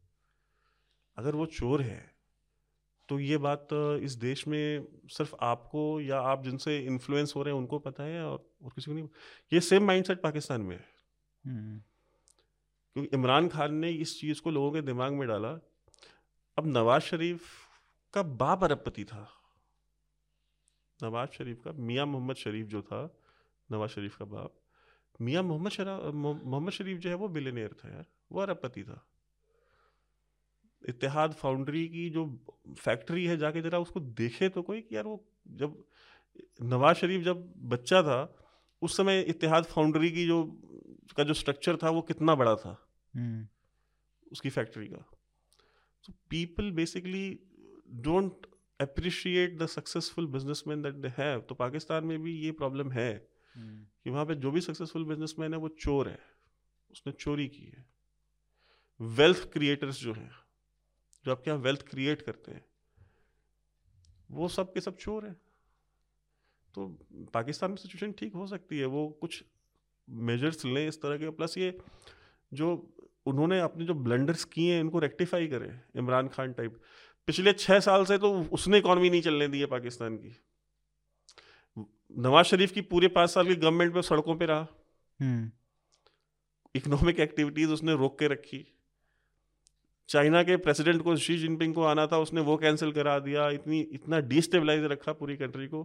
थैंक यू हाँ और उसमें पूरा रोल किसका था? वो राहील शरीफ और जनरल बाजवा का था। हम्म जब वो गवर्नमेंट में आ गया तो उसके बाद भी उसने वही काम किया। पहले उसने सीपेक के प्रोजेक्ट्स उसने डीरेल कराए फिर सऊदी अरेबिया से रिलेशन खराब किए फिर अमेरिका से भी वो जिहाद लड़ने निकल गया। हम्म मतलब सबके साथ उसने बिगाड़ ली जो सबसे ज़्यादा जो सबसे बड़े इन्वेस्टर्स थे आपके यहाँ जो आपको पैसे देने वाले लोग हैं जो आपके इन्वेस्ट करने वाले लोग हैं, सब सबके सब नाराज़ आपसे। हम्म। तो वो उसने डैमेज किया। अच्छा फिर जब वहाँ से निकला बाहर फिर से वो ही सड़कों पर बैठा हुआ है। हम्म। पिछले एक साल से आप देखो उसने कोई इकोनॉमिक एक्टिविटी कोई कुछ नहीं होने दिया। वो डेली सुबह शाम तकरीरें कर रहा होता है कभी जलसे कर रहा होता है कभी जुलूस कर रहा होता है कभी कुछ कर रहा होता है। तो यार आप ये सब मिस्टेक्स आप रेक्टिफाई करो ना। लेकिन कितनी बड़ी अचीवमेंट है उसकी कि उसने इतने एक बड़े सेक्शन को इंक्लूडिंग इन पंजाब जहाँ पे उसने मतलब ना आर्मी के खिलाफ नारे लगवा दिए। ये बात सलीम साफ़ी एक जर्नलिस्ट हैं पाकिस्तान के जियो न्यूज़ पे उनका एक प्रोग्राम आता है जिरगा। हम्म। वो भी पश्तून है। तो सलीम साफ़ी साहब ने ये बात जनरल बाजवा से कही थी। कि अच्छा। अब जब आप जनरल बाजवा के घर गए थे वो जनरल बाजवा के घर पे उन्होंने ये चीज़ बोली कि आप देखिए आप इस शख्स को ले तो आए हैं बट मुझसे आज आप ये बात लिखवा लीजिए कि ये ये बंदा नवाज़ शरीफ और जरदारी को आपसे माफ़ी दिलवा देगा ठीक है? और ये बंदा पंजाब में पीटीएम खड़ी कर देगा याद रखिएगा। हम्म। पश्तून तहफ़ मूवमेंट जो है जो कि फ़ौज के खिलाफ नारे लगाती है ये जो दहशत गर्दी है इसके पीछे वर्दी है। हम्म। इसने कहा कि पंजाब में पीटीएम खड़ी कर देगा और साढ़े तीन चार साल के बाद वही हुआ। हम्म। जो बात उन्होंने चार साल पहले कही थी कि उसने नवाज़ शरीफ और जरदारी को माफ़ी भी दिलवाई फ़ौज से। वो दोनों उनकी नज़र में अच्छे हो गए। हम्म। और जो आपने बात कही कि पाकिस्तान आर्मी के खिलाफ पंजाब में नारे लगवाए उसने। मतलब जो सोच भी नहीं सकते थे। टैंकों पे चढ़ के लोग नाच रहे हैं पाकिस्तान आर्मी की। रावलपिंडी में भी हुआ है ये? रावलपिंडी में हुआ है पेशावर में हुआ है आपके उधर सियालकोट में किया इन्होंने। हम्म। सब जगह किया है इन्होंने। ये तो बहुत बड़ी बात है हमारे लिए काफ़ी अच्छी बात है। मेरे लिए कोई बड़ी बात नहीं है। मैं आपको ऑनेस्टली बताऊँ ये देखिए आज नहीं कल होना लेकिन है। मेरे को ऐसा लगता है हम्म, कि ये बंदा अगर वापस आ गया हम्म। किसी भी नहीं आएगा। नहीं आएगा। नहीं आएगा। अच्छा। ये लेकिन अगर आ गया तो पाकिस्तान बच जाएगा। मैंने आपको पिछले प्रोग्राम में भी कहा था नहीं आएगा। अभी तक तो नहीं आया। मैं आपको इस प्रोग्राम में भी कह रहा हूँ नहीं आएगा। ठीक है? अच्छा। मैं कोई मतलब मैं कोई भविष्यवाणी नहीं कर रहा हूँ। लेकिन एक हाँ, मैं ट्रेंड तो रहा है। मैं वो भविष्यवाणी वाले बिज़नेस में नहीं हूँ लेकिन मैं ये कह रहा हूँ कि जिस तरह से जिस रोड पे ये जा रहे हैं ना he won't be coming back अच्छा। अब एकदम ही कोई यूटर्न मार ले। अब आर्मी का तो वही है देखो शरीफ को हटाया उसको ले आर्मी अब इसको ट्रस्ट नहीं करने को तैयार है। गिव टाइम बिकॉज़ आर्मी को ये है कि यार बाजवा ने इसके लिए क्या नहीं किया? हम्म। बाजवा ने इसके लिए क्या नहीं किया? सब कुछ किया इसके लिए। इसको चीट करते हुए इसकी बीवी ने इस्लामाबाद के एफ़ नाइन सेक्टर में पकड़ लिया। कौन सी बीवी भाई? पहले ये ये बताओ। अभी जो है बुशरा बीवी। अच्छा। जो पीरनी जो है। पीरनी वाली हाँ। हाँ अच्छा। इसने इसको दूसरी औरत के साथ चीट करते हुए एफ़ नाइन में पकड़ा एफ़ इलेवन में सॉरी अच्छा। एफ़ इलेवन में पकड़ा इस्लामाबाद में और बाजवा ने फैज हमीद को भेज के इसको बचवाया वहाँ से। मतलब Faiz Hameed of ISI ISI chief जा करके उसने सुलह सपाटा कराया इसकी इसकी बीवी के बीच एफ़ इलेवन में। और उसके बाद उसने फैज हमीद ने इनको समझाया कि खान साहब आप कहीं भी जाया करें तो अपना मोबाइल एक जगह रखा करें। क्योंकि मोबाइल से लोके, लोकेशन जो है हम ट्रेस करते हैं। हाँ। हम्म। तो अगर आप कहीं जाना है आपको तो आप ये परवेज़ खटक असद उमर फवाद चौधरी आपके ये जो हैं चट्टे बट्टे इनके मोबाइल और अपना मोबाइल किसी एक जगह पे रख करके फिर आप कहीं चले जाया करें आपको जहाँ जाना हो।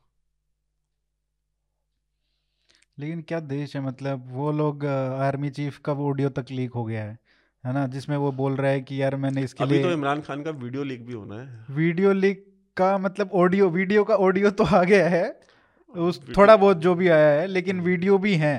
क्या गजब का देश है मतलब प्राइम मिनिस्टर के भी वीडियो लीक हो रहे हैं आर्मी चीफ के ऑडियो लीक हो रहे हैं।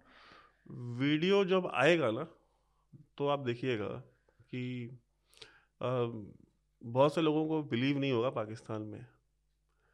क्योंकि जो ट्रांसजेंडर के साथ ट्रांसजेंडर के साथ तो जो खान साहब की वीडियो है वो तो है ही है। हाँ, एक उनकी अपनी पार्टी के मिनिस्टर के साथ भी उनकी वीडियो है। आदमी है या आदमी है। ओ। तो वो भी वीडियो आएगी। मतलब ऑलवेज मतलब जहाँ swings always. Swings always okay तो वो आएगी वीडियो और ये टाइमली क्यों कर रहे हैं ये इसको? मतलब झटके मतलब झटका नहीं कर रहे हैं हलाल कर रहे हैं। देखिए जनरल आसिम मुनीर जो है ना वो इंटेलिजेंस का ऑफिसर है। हम्म। और ये बहुत पहले काफ़ी टाइम बाद हुआ है या पहली बार हुआ है जब इंटेलिजेंस के ऑफिसर को हो चुका है हो चुका है अच्छा। हाँ। तो ये मतलब he knows the craft he knows the game he. Knows how to play it तो ये धीरे धीरे धीरे धीरे धीरे जो चीज़ इतने सालों में बनी है ना वो एक झटके में डिस्ट्रॉय होगी नहीं। हम्म। तो ही नोज़ कि it will take time and the right way to do it is कि आप उसको ग्रेजुअली करें धीरे धीरे पुश करें।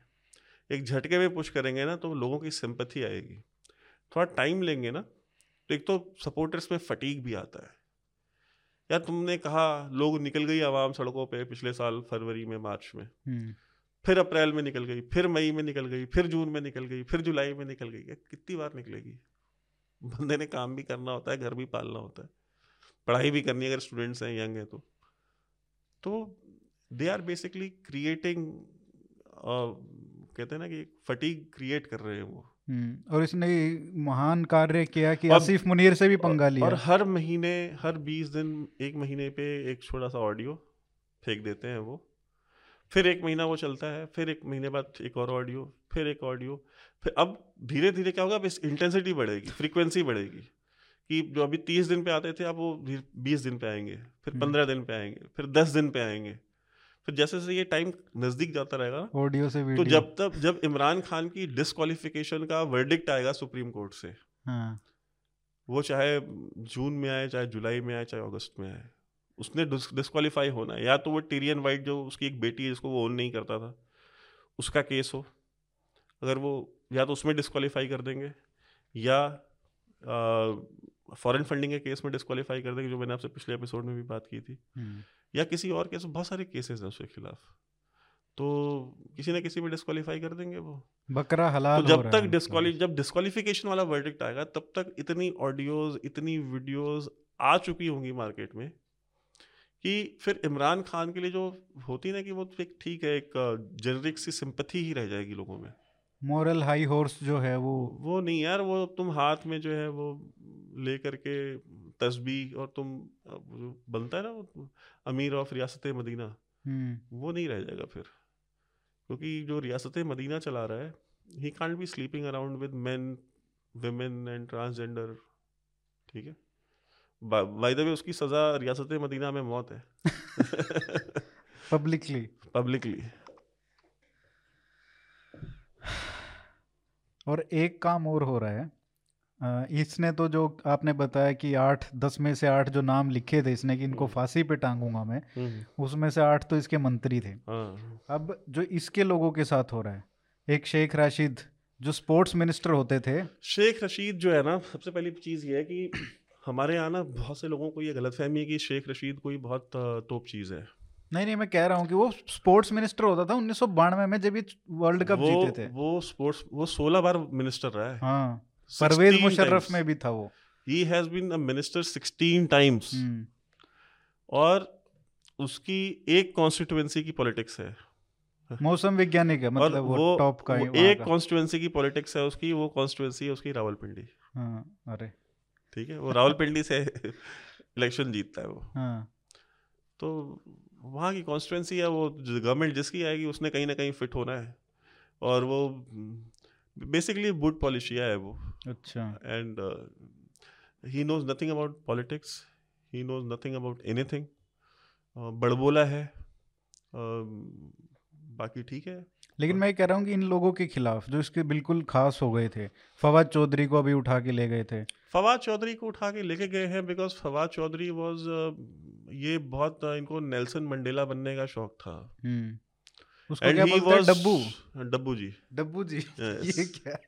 सो so, उसको नेल्सन मंडेला बनने का रिवॉल्यूशनरी बनने का बड़ा शौक था और ही हैज़ बीन मतलब मतलब punching above his weight Imran Khan के साथ वो बिल्कुल पाकिस्तान नया पाकिस्तान ये हो हम्म। जाएगा। अरे उसके कई सारे ऑडियोज आई ना जिसमें वो लोगों से बात भी कर रहा है कि हम्म। इमरान खान को तो आउट करने वाले हैं। तो उसका है उसको तो फिर तो मसला ही है फिर तो लोग सड़कों पे होंगे फिर दंगे ही होंगे फिर तो जंग ही होगी। हम्म। तो इस तरह की जब आप बात करेंगे कि इमरान खान को अगर आउट किया तो जंग होगी।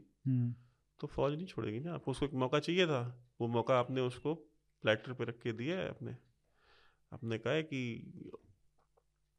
अगर ये जो इलेक्शन कमीशन है और जो चीफ इलेक्शन कमिश्नर है ये मुंशी है नवाज़ शरीफ का हम्म। और इसको ये हुक्म देता है और ये उसकी हुक्म बजाता है और अगर इसने ये नहीं सुधरा तो हम इसके फैमिली और इसके ख़ानदान तक हम पहुँचेंगे। तो व्हेन यू से कि हम चीफ इलेक्शन कमिश्नर की फैमिली तक जाएँगे उसके ख़ानदान को हम पकड़ेंगे तो फिर तो वो तो टॉलरेट नहीं होगा उनको आपने दे दिया रीज़न अब हो रही खातिर। ये इनको ये जिस तरीके की बोम्बेस्टिक स्टेटमेंट करते हैं ना ये। आदत पड़ी देखिए चार पाँच साल से कोई अकाउंटेबिलिटी थी नहीं छह साल से। हाँ। ठीक है? छह साल से कुछ भी बोल करके निकल जा रहे थे। शेख रशीद ने स्टेज के ऊपर खड़े होकर के क्या कहा? आपने देखा वो बहुत पॉपुलर वीडियो उसने स्टेज पे चढ़ के जब तहरीक लब्बैक वाले जब प्रोटेस्ट कर रहे थे जब नवाज़ शरीफ की गवर्नमेंट थी। हम्म। तो खादिम हुसैन रिजवी उस समय ज़िंदा था। खादिम हुसैन रिजवी प्रोटेस्ट कर रहा था। तो ये स्टेज पर चढ़ करके उनके टीएलपी वालों के फैजाबाद में कह रहा था कि जला दो गिरा दो आग लगा दो पूरे मुल्क को आग लगा दो। मतलब ही वॉज़ प्रोवोकिंग पीपल ठीक है? उसके सब उसके खिलाफ उस समय कुछ नहीं हुआ था। हम्म। तो आपको ये लिबर्टी सात आठ साल रही है कि आप कुछ भी बोल सकते हैं। हम्म। आप किसी को कुछ भी बोल सकते हैं आप पी टीवी पे हमला कर सकते हैं। आप सुप्रीम कोर्ट ऑफ़ पाकिस्तान की गेट्स पे आप सलवारें टांग सकते हैं। ये किया है हाँ। आप पार्लियामेंट के ऊपर सलवारें टांग सकते हैं। आपको जो दिल करता है आप करें। तो आप करते रहे। अब ये इनको आदत पड़ी हुई है। उनके मुँह से निकल गई वो देखते मीम चलता है हाँ। भैया मेरे मुँह से गलती से निकल गई हाँ, हाँ। तो वही है इनके मुँह से निकल गई गलती से अब उस चीज़ के कॉन्सिक्वेंसेस तब नहीं थे अब है हाँ वही मैं कह रहा हूँ कि अब आर्मी वाले उसको बेशक ना पकड़ रहे हो अरेस्ट नहीं कर रहे हैं इमरान खान को लेकिन इसके जो to gain sympathy. हाँ इसके जो साथ वाले हैं उनको एक एक करके निपटा रहे हैं निपटा रहे हैं वो इसमें से ये अब देखिएगा इलेक्शन से पहले ना पीटीआई की फिफ्टी टू सेवेंटी परसेंट जो करंट लीडरशिप है ये पीटीआई में नहीं होगी। अच्छा। या तो ये पीपल्स पार्टी में होगी या पीएमएल क्यू में होगी या पीएमएल एन में होगी। तो अभी इलेक्शन है ना कुछ महीने में। अक्टूबर में। अक्टूबर में है। हम्म। तो इलेक्शन से पहले पीटीआई की जो लीडरशिप है एट सेवेंटी परसेंट तक लीडरशिप नहीं रहेगी पीटीआई में। हम्म। तो एक चांस है कि नवाज़ शरीफ को वापस लाया जा सकता है? नवाज़ शरीफ वापस आएँगे। अच्छा। दफन तो लंदन में नहीं होना उन्होंने। नहीं नहीं मतलब but, देश but, के प्रधानमंत्री के बट दे, देश के प्रधानमंत्री के रूप में उसके लिए लेजिस्लेशन करनी पड़ेगी ना। आपको सुप्रीम कोर्ट का या तो आप कानून चेंज करें या सुप्रीम कोर्ट उसके ऊपर कोई नया वर्डिक्ट दे। ठीक है? तो जो कि सुपरसीड करे पिछले जजमेंट को। हम्म। तो खैर ये सारी चीज़ें बड़ी इजी है वहाँ पे की जा सकती है। It all it takes a phone call ऐसा कोई बेसिक स्ट्रक्चर नहीं है। हाँ लेकिन ये देखिए कि इन सब के बावजूद क्या आपको लगता है कि इमरान खान की पॉपुलैरिटी कम हुई है? नहीं। नहीं हुई है ना? नहीं। तो ये कैसे मैनेज करेंगे आम आर्मी वाले? नहीं कर लेंगे मैनेज वो पॉपुलैरिटी देखिए पॉपुलैरिटी तो कोई ऐसी चीज़ नहीं है ना कि जो नेवर एंडिंग है। आज है हो सकता है छः महीने बाद नहीं रहेगा। आज से साल भर पहले पॉपुलर नहीं था। हाईली अनपॉपुलर था जब प्राइम मिनिस्टर था। हम्म। ठीक है? हाईली अनपॉपुलर था। सारे बल्दियाती इलेक्शन लोकल बॉडी इलेक्शन हार रहे थे। प्रोविंशियल जो बाई इलेक्शन हो रहे थे वो हार रहे थे। नेशनल असेंबली के जो बाई इलेक्शन थे वो हार रहे थे। लोग गाली दे रहे थे सड़कों पे। ठीक है? और फिर अचानक से पॉपुलर हो गया। तो पॉपुलैरिटी तो आनी जानी है। आज है छः महीने बाद नहीं रहेगा। हम्म। तो उसका तो ट्रीटमेंट चल रहा है ना धीरे धीरे हर महीने जो मैं आपको बता रहा था डोज आ रही है। डोज आ रही है वो धीरे धीरे धीरे धीरे धीरे उनका ये है कि इसको बिल्कुल ही सपोर्टर्स को थका दो और इसको डिस्क्रेडिट कर दो। हम्म। दैट्स इट इस सारे खेल में हमारा क्या रोल है? हम दर्शक हैं। दर्शक ही बने रहना चाहिए या कुछ कुछ करना चाहिए? नहीं हमें क्या करना चाहिए? अगर कोई कंट्री जो है वो खुद को आग लगाने को बेताब बैठी है। हाँ, वो बजद है कि नहीं मैं तो खुद को आग लगाऊँगा ही। हाँ। तो लगाए हम क्या कर सकते हैं? जाने वाले को कौन रोक सकता है? ये आसिफ मुनीर का आपका क्या जजमेंट है इनका? आसिफ मुनीर मैं कह रहा हूँ ना कि he is more of a intelligence officer and less of a you know फौजी। हम्म, क्योंकि पंगा तो इसने इससे भी लिया था। ये चाहता था कि कोई और बने चीफ आर्मी का बाजवा के बाद। तो ये भी चढ़ाई होगा इससे। चिढ़ाए तभी तो उसको लाए ना। बाजवा का प्लान है। हम्म, बाजवा का प्लान नहीं है। अच्छा। हाँ ये नवाज़ शरीफ का प्लान है। नवाज़ शरीफ का अभी भी इतना इम्पैक्ट है। पार्टी तो उसकी ही है ना वोट तो नवाज़ शरीफ के नाम पे मिलता है ना। शहबाज शरीफ के नाम पे थोड़ी वोट मिलता है। शहबाज शरीफ के नाम पे तो पता नहीं शायद लोकल बॉडी जीत सकते हैं या नहीं जीत सकते। हम्म, वो भी श्योर नहीं है। तो वोट बैंक जो है वो तो नवाज़ शरीफ का वोट बैंक है। लोग नवाज़ शरीफ की शक्ल पे वोट डालते हैं। हम्म, तो, तो अगले इलेक्शन में वो पार्टी भी नवाज़ शरीफ की पार्टी है। अभी आजकल बड़ा ये चल रहा है ना उसके फॉर्मर प्राइम मिनिस्टर पाकिस्तान का शाहिद खाकन अब्बासी और इनका जो इससे पहले इसाक डार से पहले जो फॉर्मर फाइनेंस मिनिस्टर था मिफ्ता इस्माइल। हम्म, ये बड़ा उछल रहे हैं ये बातें कर रहे हैं कि जमहूरियत नहीं है पार्टियों के अंदर ये नहीं है वो नहीं है। तो शाहिद खाकन अब्बासी साहब अपनी खुद की सीट हारे हुए हैं। वो नवाज़ शरीफ को और को पार्टी कैसे चलानी चाहिए ये इसका दर्श दे रहे हैं। हम्म, मिफ्ता इस्माइल साहब एक कंपनी चलाते हैं कराची में महाजिर है बेसिकली हम्म, तो उनका पंजाब में कोई स्टेक ही नहीं है। वो बता रहे हैं जमहूरियत होना चाहिए पार्टी में। तो इन ये तो वो लोग हैं जो अपनी खुद की सीट नहीं जीत सकते। कहते हैं पीएमएल एन टूट रही है। यार पीएमएल एन टूट रही है। PML N is Nawaz Sharif ठीक है? वो नवाज़ शरीफ की पार्टी है। वोट भी नवाज़ शरीफ का है। उसका अभी भी वो होल्ड है पूरा पंजाब में। बिल्कुल है। Despite making inroads by Imran Khan party यार इन रोड्स ये रोड्स आउट रोड्स कुछ भी कर ले। हाँ। मतलब पंजाब मतलब नवाज़ शरीफ ने सियासत ही पंजाब की करी है। उसने पंजाब के बाहर सियासत ही नहीं की। हम्म, वो कभी नहीं गया सिंध में इलेक्शन लड़ने। उसका कोई लेना देना नहीं है खैबर पख्तूनख्वा से। बलूचिस्तान उसको नहीं चाहिए। हम्म, वो ठीक है मतलब वो लड़ लेते हैं इलेक्शन एक है नेशनल पार्टी खड़े कर देते हैं कैंडिडेट। बट वो उनकी कॉन्स्टिट्यू उनकी जो कॉन्स्टिट्यूंसी है वो पंजाब है। हम्म। Hard core Pakistani Punjabi politician. और वो अभी भी कोई चेंज नहीं आया उसमें। नहीं वो आएगा भी नहीं। बिकॉज़ पंजाब जीत लिया तो आपने आपको कहीं एक, एक भी सीट ना मिले। आपकी गवर्नमेंट बन जाएगी full majority two third majority के साथ। हम्म। एक ट्वीट था मैंने आपको भेजा था। काफ़ी मतलब हो गया होगा उसको थोड़ा टाइम यार मेरा वो फ़ोन में डिलीट हो गया जिसमें वो कई सारे एंगल थे ना कि उसकी इमरान खान ने अ, उससे अ, तलाक करवाया उसके बाद उससे शादी करवाई। मतलब तीन चार ऐसे एंगल आए थे कि मैं नाम भूल रहा हूँ। की? नहीं नहीं पेड़नी वाला नहीं था। वो दो तीन और उसके साथ में लोग थे कि उनके रिलेशनशिप का था कि कैसे एक के साथ उसने तुड़वा दी उसके बाद फिर दूसरे से शादी कर ली फिर दूसरे ने तीसरे से तुड़वा दिया था। वो एक एंगल था एक ट्वीट था। काफ़ी अच्छा था। मतलब मेरे को समझ में नहीं आया था कि ये क्या रिलेशनशिप किसके साथ कौन क्या कर रहा है। नहीं एक्चुअली ये जो पिंकी है ना इसने पहले इमरान खान से कहा कि आप मेरी छोटी बेटी से शादी कर लें। पेरनी ने कहा? पीरनी ने कहा हाँ। आप मेरी छोटी बेटी से शादी कर ले अगर आपको वज़ीर आज़म बनना है तो। तो इमरान मतलब ये जब कहा जब इसने जब इसके साथ शादी कर ली थी? नहीं। पहले की बात है। शा, इससे शादी करने से पहले हाँ। इसने बोला कि आप मेरी छोटी बेटी से शादी कर लें अगर आप वज़ीर आज़म बनना चाहते हैं तो। तो मैंने ख्वाब में देखा है। तो इसने मना कर दिया। इसने कहा कि नहीं वो इससे वो मेरे से बहुत छोटी है। आपकी जो बेटी है। पच्चीस साल लमसम छोटी है मेरे से। तो इसने पिंकी पीरने ने कहा कि ठीक है तो फिर आप मुझसे शादी कर लें। हम्म, तो कहे ठीक है कर लेते हैं। तो इन्होंने बोला कि वो एक कुछ पैसे वैसे या कुछ देते हैं ना शादी के अ, मेहर की रकम देते हैं।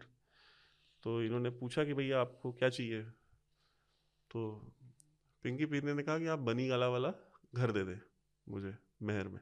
हम्म, मैंने कहा ठीक है दे देता हूँ। तो इसने उसको बोला ओन चौधरी ओन चौधरी इसका बेसिकली एक तरीके से शेडो था इमरान खान का। ओन चौधरी को बताया कि यार इसके कागज़ वगैरह मंगा लो और मैं उससे शादी करूँगा। और ये बनी गाला वाला जो घर है वो मांग रही है वो और उसको दे दो।